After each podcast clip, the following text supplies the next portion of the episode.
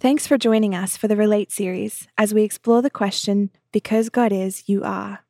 Doxa Church is a family of missionary servants who make disciples of Jesus in the everyday stuff of life. For more information, visit doxa dash church dot com. This is our last teaching week in the Relate series. So if you're new, this is your first time, you're coming at a perfect time, the very last week in a ten-part series. Uh, I, because of that, am going to spend a good amount of time at the beginning recapping where we've been, and not just for the newcomers, but because uh, I think, I, well, I think you'll see why. Okay, I think we, we need to see how the whole thing flows together. So uh, as she said, we have been in this Relate series, and the vision behind the Relate series has been that uh, we relate with the world as a reflection of how we relate with God. Okay? In other words, the way we relate to God, the way we understand God, believe about God, and interact with God dictates and shapes the way in which we relate with the rest of the world. Okay, so uh, throughout this series, we have asked four questions, and those four questions we have said now over and over again, so I'm going to quiz you here in a minute, but they are the way in which we have not only just shaped this series, but uh, the way in which we do theology at Doxa, the way in which we kind of shape our ministry at Doxa, have been through these four questions. So what are the questions? Question one, who is God? What has he done? Who are we and what do we do? Right, good job. Who is God? What has he done?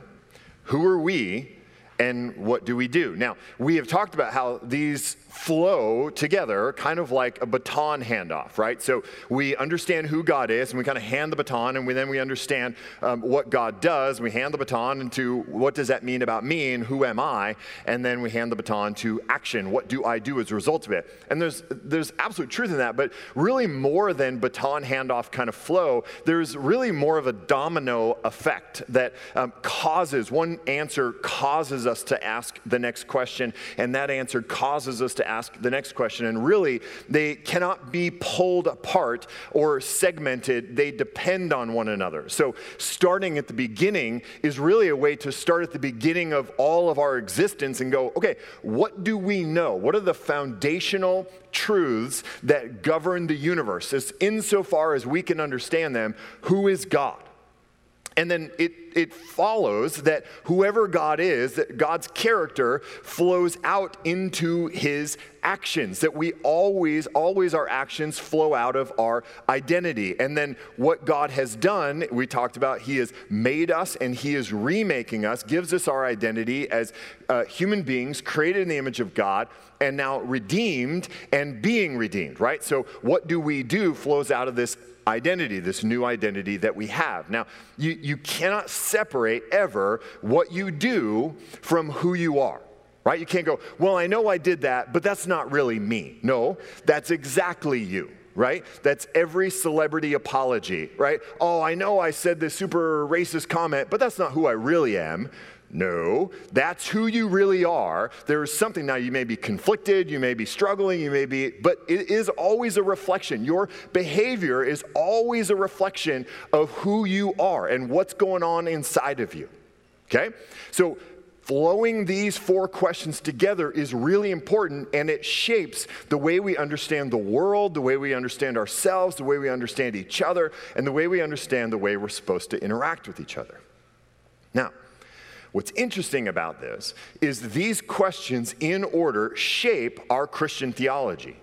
But if you ask the questions in reverse order, something kind of amazing happens. We see two things. One, legalism, and two, what we would call license or irreligion or do whatever you want, right? And it follows the exact same pattern. It's remarkable that those two things follow the same pattern. So think about it. Legalism says, I do good things, therefore I'm a good person. God is the kind of person who blesses people who do good things, therefore this is who God is. And God is essentially a vending machine God. If I put in my four quarters, I deserve the Cheetos. Okay? We've all been in this situation. It is a deeply theological situation where you put in the correct amount of money, you press D four, and the Cheetos get stuck. And you feel like, the universe has wronged me, in significant ways. And it is a rage-inducing moment, right? It's shoulder into the vending machine. It's you're reaching up, you're shaking it. And there's no shame. People walk by and go, yeah, I mean, he deserves his Cheetos, right? So think about this. This is classic legalism that says what I do, either good or bad, what I do dictates who I am. So if I am good, if I do good, then I am good. And if I am good, then God must bless me. And if God must bless me, that makes God a transactional God by identity. And the reverse, if I do bad, then I am bad, then God ought to curse me, therefore God is that same transactional God, just reacting to a different behavior in me. In other words, my behavior controls who God is and what God does and who I am. My behavior is in control of that. Now, what's interesting about that is that's not only true for what we would call legalism, which is, by the way, not the gospel, has never been the gospel, and will never will be the gospel, but that irreligion or worldly philosophy or license, as we might call it, follows the same idea. Listen, what I want to do defines who I am, my identity, my behavior, the things I choose to be about, things I choose to do tell me who I am. And if this is who I am, God ought to bless it and say it is good. And therefore, God is the kind of God that blesses whatever it is I say I want to do. See how it's almost the same thing? That my behavior trumps everything back up the line. My behavior, what I want to do with my life or what I do with my life, how I live my life, tells me who I am, what I can expect God to do, and who God's very nature is. That's a big deal. So it's incredibly important for us to ask the questions in order, to start with the unchangeableness of the divine being and see how that flows into his behavior, how his behavior changes who I am or defines who I am, and then how I live out of that. That's Christian theology. It has always been. So we've applied those four questions to the three persons of the Trinity, right? So if you remember with me, we asked God, who is God the Father? He is Father. What has he done? He has made us his beloved children. Who are we? We are his beloved family. And what do we do? We love each other as family. Who's Jesus? Jesus is the servant king. What has he done? He served us on the cross. Who are we? We are servants of the king and citizens of a kingdom. And what do we do? We serve king and kingdom. With the Holy Spirit, starting two weeks ago, we said the Holy Spirit is the manifestation of God's power. What has he done? He has made us and is remaking us as human. Who are we? Pastor Jeff said last week, we are spirit-filled temples that the Holy Spirit has filled us and made us his dwelling place. And now this week, to sum it all up, what do we do? We, empowered by the Holy Spirit, proclaim and demonstrate the gospel. That's, a, that's our so what for this week. We proclaim and we demonstrate the gospel. For that, please turn to John chapter twenty, starting in verse twenty-one.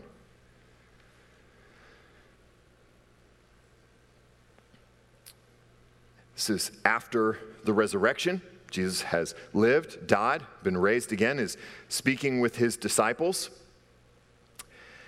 In verse twenty-one, it says, Jesus said to them again, peace be with you.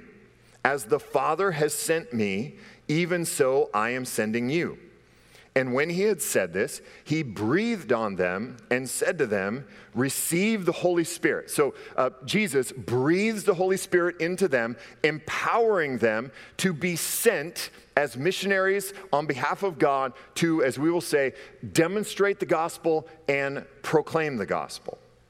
But before we go too far down that road, I want us to stop because um, we are faced with a very, very dangerous possibility here that I want to warn us against. See, we say demonstrate and proclaim, or we've said it in a number of different ways over the years. We can say display and declare, show and tell, preach in word and deed, preach and do good, witness and be nice. Any other way, we could say these two things, that we live out and that we talk about the gospel. And, and we do that for good reason, right? It's, it's all over the Bible. Luke chapter twenty-four, verse nineteen, Jesus was described as a man who is a prophet mighty in deed and word before God and all the people. Romans fifteen, eighteen, Paul said, "For I will not venture to speak of anything except which Christ has accomplished through me to bring the Gentiles to obedience by word and deed." Philippians four, nine, "What you have learned and received and heard and seen in me, practice these things." First John three, eighteen, "Little children, let us not love in word or talk, but in deed and in truth." Colossians three, seventeen, "Whatever you do in word or deed, do everything in the name of the Lord Jesus." So if it's all over the Bible, what could possibly be such a grave mistake? I'm glad you asked. Our habit and temptation is to walk through the process and, and walk dutifully through the last nine weeks of who is God and what has he done and who am I.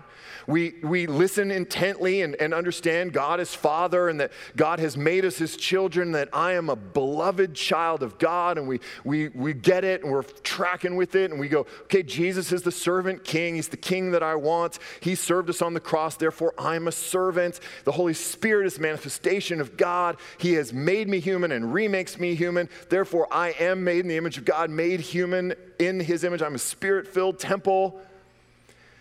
But then every time we get to question four, there is something in us that goes, oh, okay, good. Finally, just the real part. What do I do? Just tell me what to do. I know I'm a, I'm a beloved child of God. I get all, I, oh, I'm supposed to love my neighbor? Great. Just give me ten ways to do that. I get it, he's the servant king. That means I'm the servant of the king and kingdom. I get it, I'm supposed to serve those around me. Can you just write a blog, kind of give me give me some ways I could just serve? Is there a sign-up sheet? I'd love to just serve. Like, let's just get real here. Let's get down to brass tacks. What do you want me to do? So the Holy Spirit is the manifestation of the power of God. He made us human, remakes us human. He, we're spirit-filled temples. Got it. Proclaim, demonstrate. How do I do that? Can you give me like a script? Do you have a tract? Is there like, how do I, like, I'm supposed to be nice. Good. I'll demonstrate the kingdom of God. I'll, I'll be nice to my coworker. I'll pick up that staple and be like, for Jesus, you know, and, and, uh, I'll, I'll, you know, I'll see my coworker and, and be looking for opportunities to uh, to share the gospel. You know, Jim walks into the office. Hey, Jim, nice tie. Speaking of ties, Jesus died on the cross for you. Right? Like, uh, these are the ways in which we can get to the real stuff. We love a question for faith. There's something extremely tempting about a question for faith because it's practical, it's tangible, it's got handles, it's understandable. Uh, I, you know, the Holy Spirit is the manifestation of the power of God. Ah, okay, great. We're, I'm a spirit-filled temple. Sounds fantastic. Just tell me what to do, please. Just, just give me five steps to being a spirit-filled temple. Just give me something I can grab onto. And, and, you know, I think it's a fair question. Why would a desire to know what to do be such a bad thing? Well, because it produces in us shallow, hollow, and indefensible faith. Other than that, it's fine. But proclaim and demonstrate quickly becomes be moral and talk about Jesus in this specific way I'm about to teach you. And the reality is that that kind of faith just doesn't stand up. It brings us right back to the same problems we had that we talked about a moment ago with asking the questions backwards. When we start, when our faith begins with, just tell me what to do, man, and we try to work backwards from there, we are defining who God is almost as an afterthought to what am I supposed to do? And we see God, we see the Christian life, we see all of it through the lens of what am I supposed to do? So if we don't go through the process, we don't understand it. If we don't understand it, we have nothing to give people except morals and an out clause named Jesus. That's the extent of our evangelism. So most evangelism in our world today starts with some kind of social issue, moral issue, and we work backwards from that at best. best back to who God is. But most of our evangelism is, is uh, this is a bad thing. I know that that's a bad thing. You should think that that's a bad thing too. And it doesn't hold up to even a couple of why questions. It's actually an interesting thought, an interesting project, wondering how many why questions can your faith hold up to? How many times could a coworker or friend or family member ask you why before your faith crumbles? If our evangelism starts with some sort of moral issue, usually something hot button like abortion or same-sex marriage or something, we go, well, that's wrong. And our coworker says, well, why? Well, because the Bible says so. All right. Well, why do you trust the Bible? Well, because it's the Word of God. Okay. Well, why do you think that? Well, because my pastor told me. All right. Well, why did he say that? I don't know. Just come to church with me. That is the product of a question for faith. When we begin at the end, or even just wrap our lives around simply what is the answer to question four, we remove all of the actual foundational, important, life-transforming truths that make question four make sense. It presents ideas about how to live without grounding them in any foundation or reasons. Because here's what happens. If you go, this is wrong, and they say, why? You, you think this is wrong because of questions one, two, and three, which they disagree with you about. The foundation of our ethics is our belief in God and the universe God created. So if we start with ethics and we start with behavior, but our foundation is completely different, then we start tracking back to something that we don't agree with, and we start diverting our paths more and more as we talk. And what we're left with is something empty, hollow, and shallow. Now, to be fair, everyone does this, and sometimes, especially non-Christians who don't ask themselves why questions any more than we do, and maybe don't want to because there's not a lot of great answers behind all of that, but that's the difference. We have great answers. We have the story of a God who loves us and adopted us as his children, made us his own, filled us with his spirit, died for us. We have a, a universe-orienting story that is the foundation of these final question four answers that go, yes, and we do this or don't do that. But it's not because God at random kind of looked down on earth and went, okay, don't do that, don't do that. You can do a little bit of that. Don't do that. You like that way too much. Don't be doing that. That's not how it was built. But when evangelism starts with question four and maybe gets just hops to question one, that we go, well, why is this true? Because God. But isn't rooted in our own hearts and in our own minds and the foundational understanding of what we believe about the universe, we're not offering anything with any power. We're not offering anything that's interesting or compelling in any way. The attitude that many of us have, implicitly or explicitly, is, yeah, yeah, yeah, just tell me what to do, man. You do your theology thing all week, and you just show up and deliver me the last five minutes of your sermon. Just tell me what to do. And I wonder how that would go in your marriage. Babe, I feel like we're not connecting anymore. I feel like there's something between us. Yeah, yeah, yeah, just, just tell me what to do. How would that go in any relationship? Yeah, yeah, yeah, just, just tell me what to do. I, I don't need the backstory. I don't need to know why you feel that way. I don't need to know what I've been doing. Just tell me how to fix it, and I'll fix it. Don't sweat it. I, I, I'm not asking how would that work in your marriage rhetorically. I've done it, not well. And yet, this is often how we proclaim and demonstrate the gospel. Leslie Newbigin, theologian and missiologist, said in Gospel in a Pluralist Society, which is a fantastic book, says, there has been a long tradition which sees the mission of the church primarily as obedience to a command. It has been customary to speak of the missionary mandate This way of putting the matter is certainly not without justification, and yet it seems to me that it misses the point.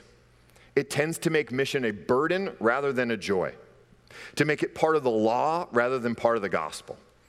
If one looks at the New Testament evidence, one gets another impression. Mission begins with a kind of explosion of joy.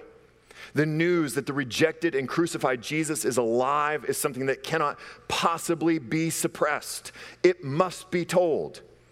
Who could be silent about such a fact? Who could be silent about such a fact? Well, people who don't believe it,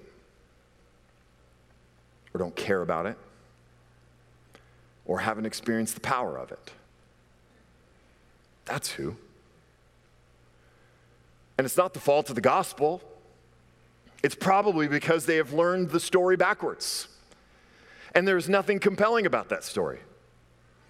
There's something that offers us the illusion of control, and so maybe there's something interesting about it at that sense. It gives us a sense that we're in charge. If it all starts with my behavior, and that defines who I am, and that defines what I get from God, and that defines who God is, then yeah, that gives me a sense of control, and I could see how that could be interesting to some of us at certain points of our life. But at the end of the day, it's bankrupt of power, it's bankrupt of the ability to transform, and it is not at any level a winsome story. So it's no wonder none of us talk about it. But from the very beginning, this has not been God's plan for us to proclaim and demonstrate. It has never been God's plan for us to simply get to question four and learn methods or scripts on how to talk about it. That's never been it. God has entered into creation. He has entered into history over and over and over and over to be with his people, to change his people, to shape his people, to make his people into the kinds of people that would proclaim and demonstrate naturally out of their new identity. But it forces us to start at the beginning of who is God and wrestle with that over and over and over. And what has he done for me, in me, over and over and over? And who does that make me? What am I now? Over and over and over, so that all of that process shapes us into the kind of person that would proclaim and demonstrate. That's the vision. And we know it because of John twenty. Go back to John twenty. Jesus says two things here. One, as the Father has sent me, as the Father, in the same way that the Father has sent me, even so I am sending you. And secondly, receive the Holy Spirit. So this begs two questions for us. One, what is the Holy Spirit doing? Why do we need the Holy Spirit? Jesus gives us this commission and then says, well, before you go, you're going to need the Holy Spirit. And then secondly, how did the Father send the Son? Those are our two questions. Last week, two weeks ago, we answered the question, who is the Holy Spirit and what does he do? We looked in John fifteen, sixteen, and seventeen, and we saw a couple things. That the big picture was that the Holy Spirit made us human, God breathed life into us, and that the work of the Holy Spirit, ever since Genesis three, ever since sin entered the world, the work of the Holy Spirit was to convict us, shape us, move us, to remake us human, to return us back to God's Genesis one and two vision, right? That was the big meta version. Specifically, in John fifteen, sixteen, seventeen, we saw that the Spirit did three things, kind of three categories of things. One, he reminded us of Jesus' words, our mind. Two, he testified to our hearts about the truthfulness of who Jesus is, heart. And three, he convicted and guided us in our actions. So the Spirit, using the mind to rem- to bring back to mind the words of Jesus, by shaping the heart, by testifying us to his truthfulness, and by shaping our actions and, and the outworking of those things, guides and convicts us. That's the work of the Holy Spirit. That's what the Holy Spirit is always doing. So when Jesus commissions the disciples, and by extension commissions us to be sent as he was sent, and then says, wait, wait, wait, you need the Holy Spirit, what he's saying is, here's what's going down. I am remaking you through the power of the Holy Spirit to guide, to convict, to remind, to testify, to shape us back into those kinds of people that he intended for us to be. Now, you need that as you are sent, because that's the mechanism for the sending. That's the mechanism. That's how we are shaped into the kinds of people. In other words, the Holy Spirit wasn't given to the disciples to teach them skills or scripts for how to share the gospel. Jesus gave the disciples the Holy Spirit to make them the, into the kinds of people that their life reflected the gospel and their words were gospel saturated, because that's who they were.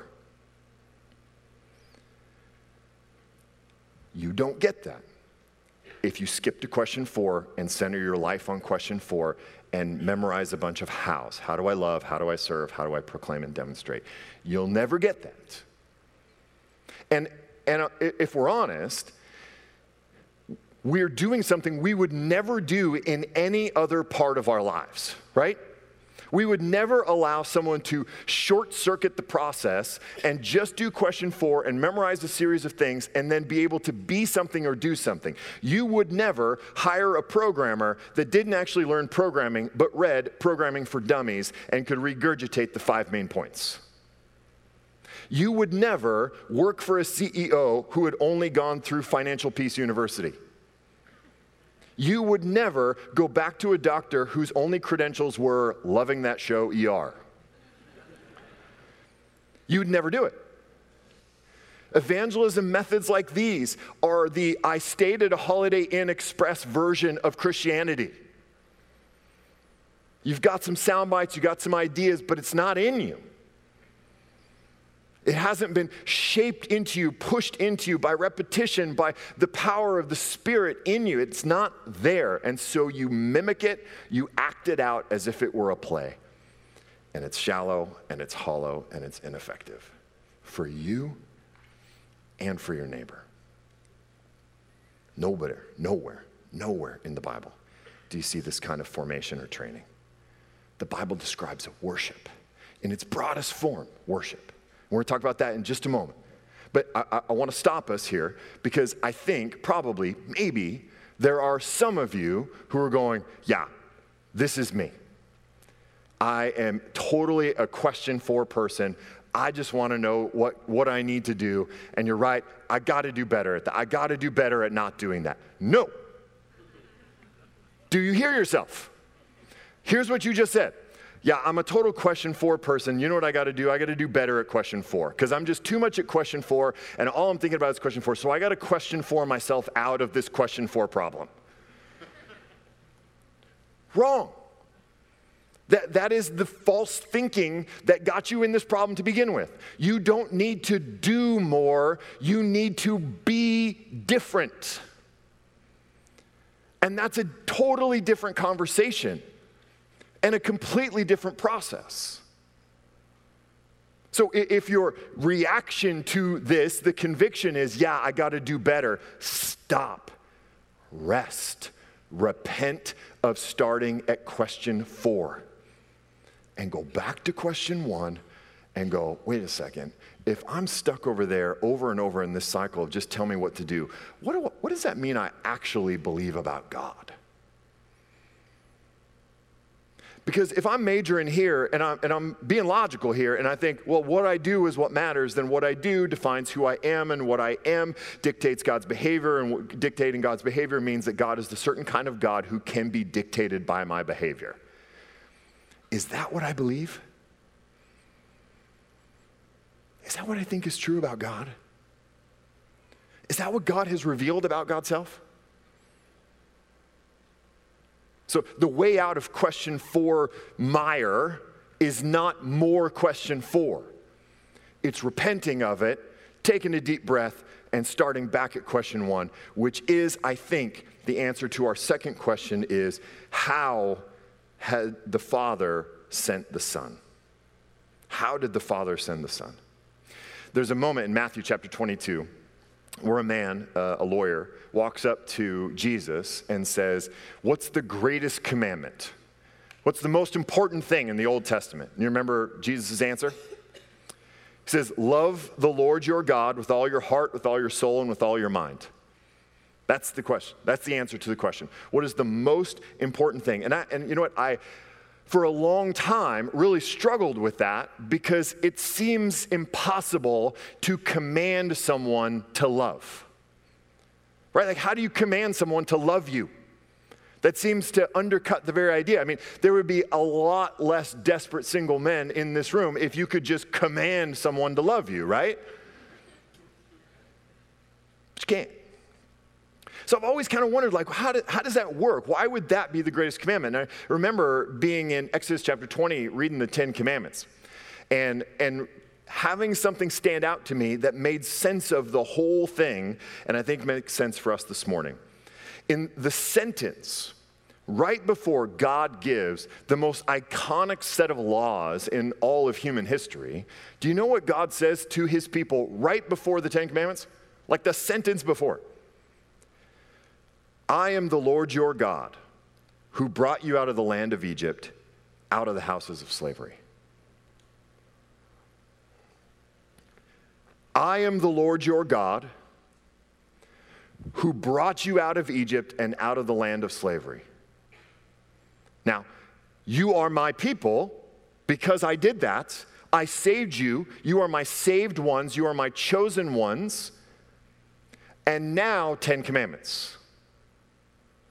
Do you, understand, do you see how different Ten Commandments look when you separate from them the first three questions and just make it about that and throw it on a courthouse wall? You lose all the context for it, all the reason why, all of it. And it just becomes laws you can look at and go, nah, I disagree with that. Because there's no basis for it. But God gave us the basis for it by going, I am the Lord your God. That's who I am. I brought you out of slavery and out of, uh, out of Egypt and out of the house of slavery. That's what I've done. Now you are my people who have been saved. And now here's what I call you to do. That's a worldview. That's a foundation. That's a where if someone goes, why do you, you know, honor your father and mother?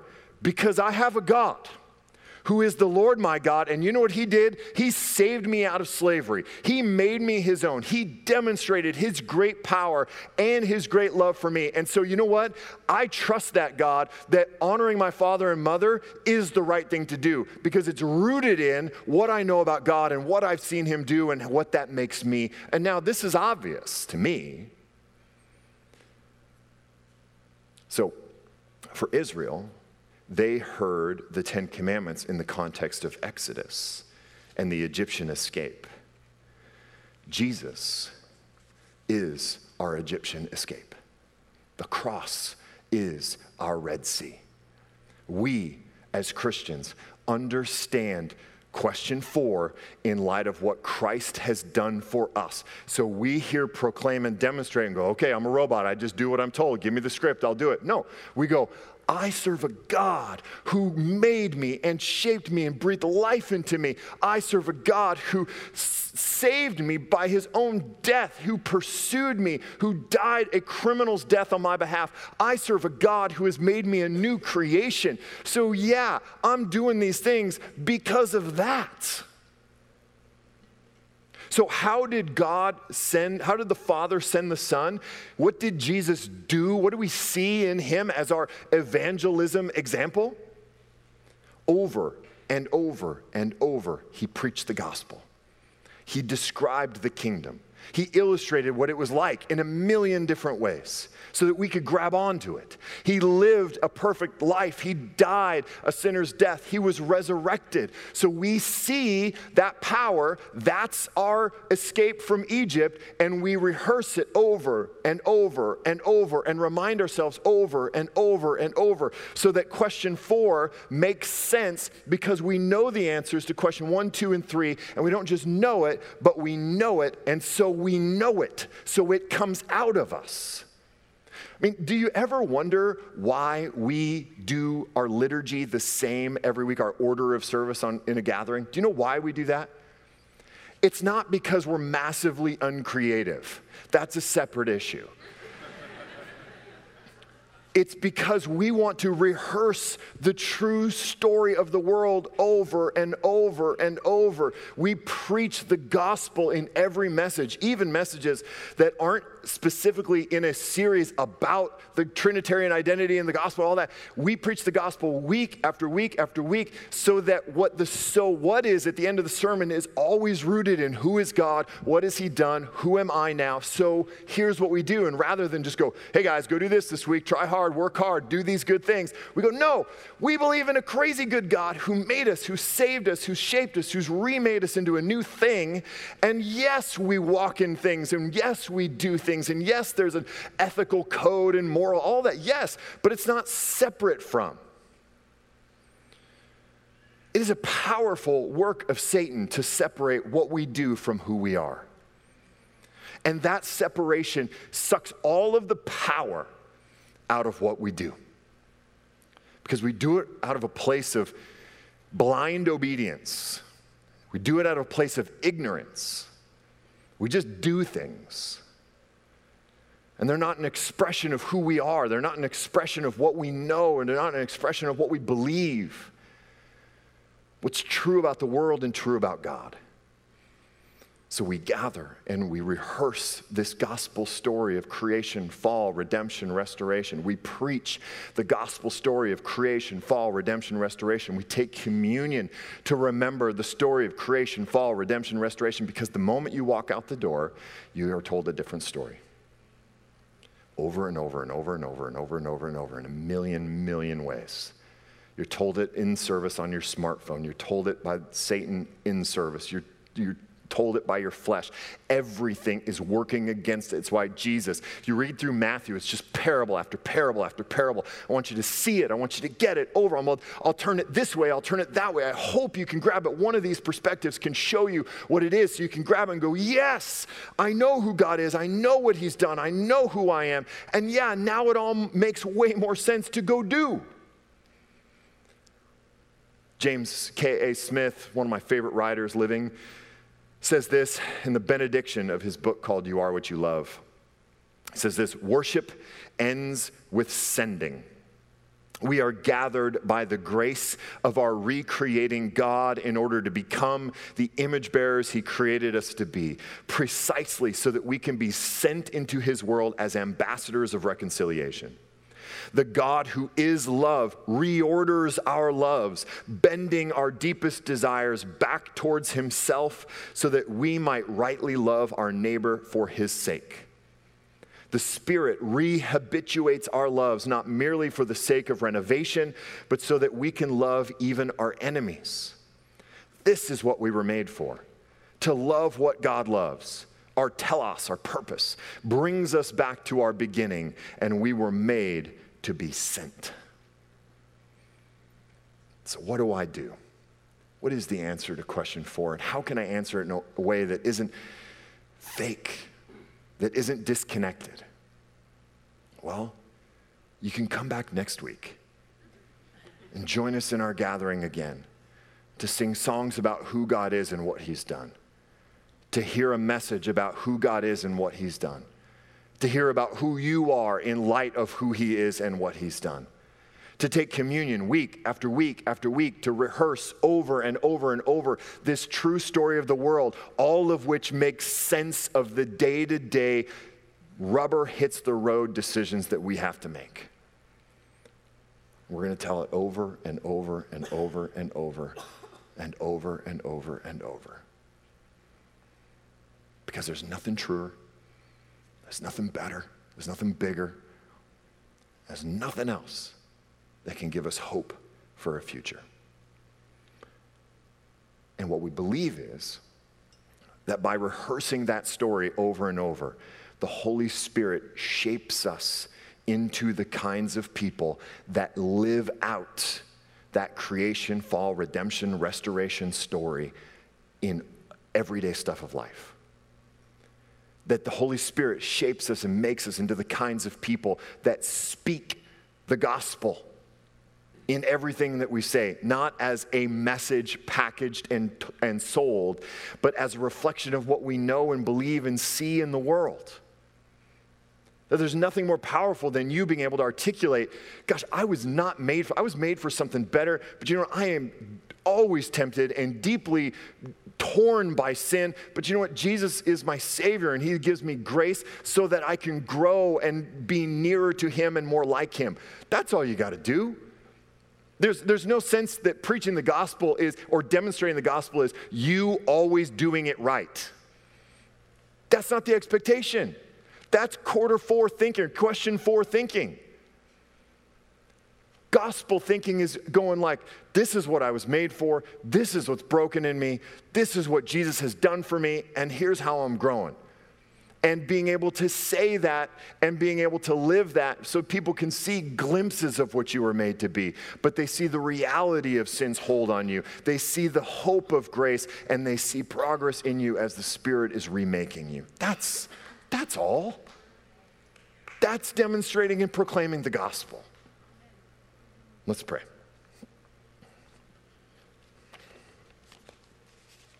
Jesus, we love you. We praise you. We ask, Lord, that you would constantly remind us to go back to question one, to root everything we know and love in the truth about who you are and what you've done. Lord, don't let us short-circuit the process by simply focusing on question four and what do I do and just give me the facts and just tell me what to do, that that undermines the relationship and undermines the power, it undermines all of it. Lord, you made us to know you, to know your story, to know ourselves, and to live out of that. Spirit, please continue to do that work in us as a church, as individuals, as families. We love you. In Jesus' name, amen.